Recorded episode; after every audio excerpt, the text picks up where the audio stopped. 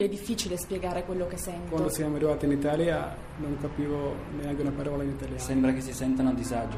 Da 180 anni il Cottolengo è al fianco dei più fragili in Italia e nel mondo. Dona il tuo 5 per 1000. Vai su cottolengo.org o chiama 800 121 952. Cottolengo! Mondo Motori.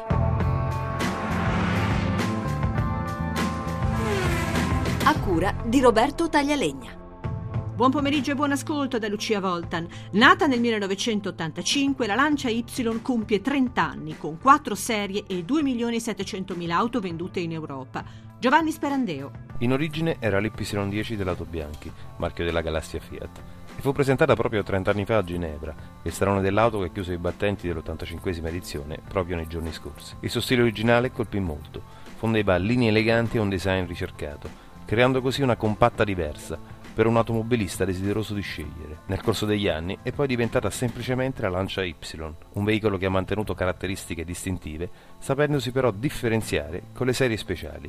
Vedi Elefantino, L, Mao Design ed Eco Chic, la versione con alimentazioni a GPL e metano. E per il trentennale arriva un'altra versione speciale. Antonella Bruno, responsabile brand Lancia per la regione EMEA. La trentesimo anniversario ha un colore nuovo ed esclusivo che chiamiamo blu oltremare nel segno della tradizione Lancia, un badge celebrativo eh, sul montante, dei nuovi cerchi bicolori e poi ha la possibilità di essere acquistata con il portellone posteriore verniciato di nero proprio in onore della Y10 di prima generazione del 1985. All'interno troviamo la eh, raffinatezza degli interni in castiglio e poi come al solito tanti tanti valori contenuti per i clienti che decideranno di acquistarla. Alcuni tra i contenuti il climatizzatore manuale, la radio CD con MP3 e la tecnologia Viva Voce Blue Me.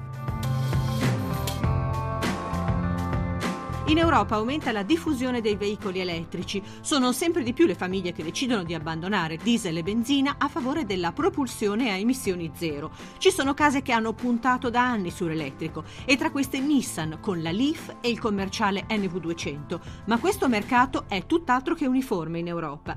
Guillaume Cartier, vicepresidente marketing Europa di Nissan. Nissan is number one. Nissan è il numero uno nell'elettrico. Con la Leaf il commerciale NV200 siamo al primo posto in Europa.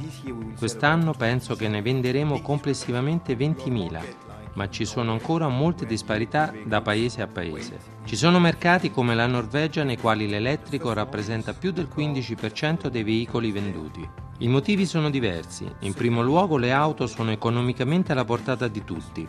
Poi la tassazione è favorevole, ma soprattutto puoi ricaricare la tua vettura elettrica ovunque sono queste le condizioni che ti permettono di vendere bene l'elettrico. Ma in altri paesi le cose vanno in modo molto diverso. Se non ci sono le condizioni oggettive, non si può fare molto. Per vendere auto a benzina devi avere stazioni di benzina. Quindi se non ci sono le condizioni per utilizzare un'auto elettrica, difficilmente le venderai.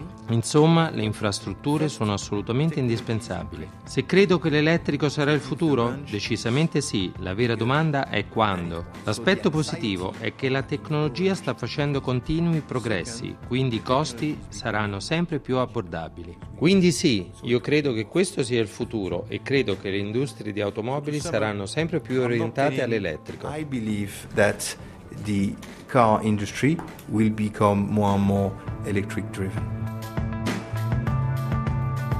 E anche per oggi abbiamo concluso. Se volete riascoltare questa, ma anche le altre puntate, potete farlo al sito radio1.rai.it. Mondo Motori torna mercoledì prossimo, sempre dopo il giro delle 14.30. Buon pomeriggio.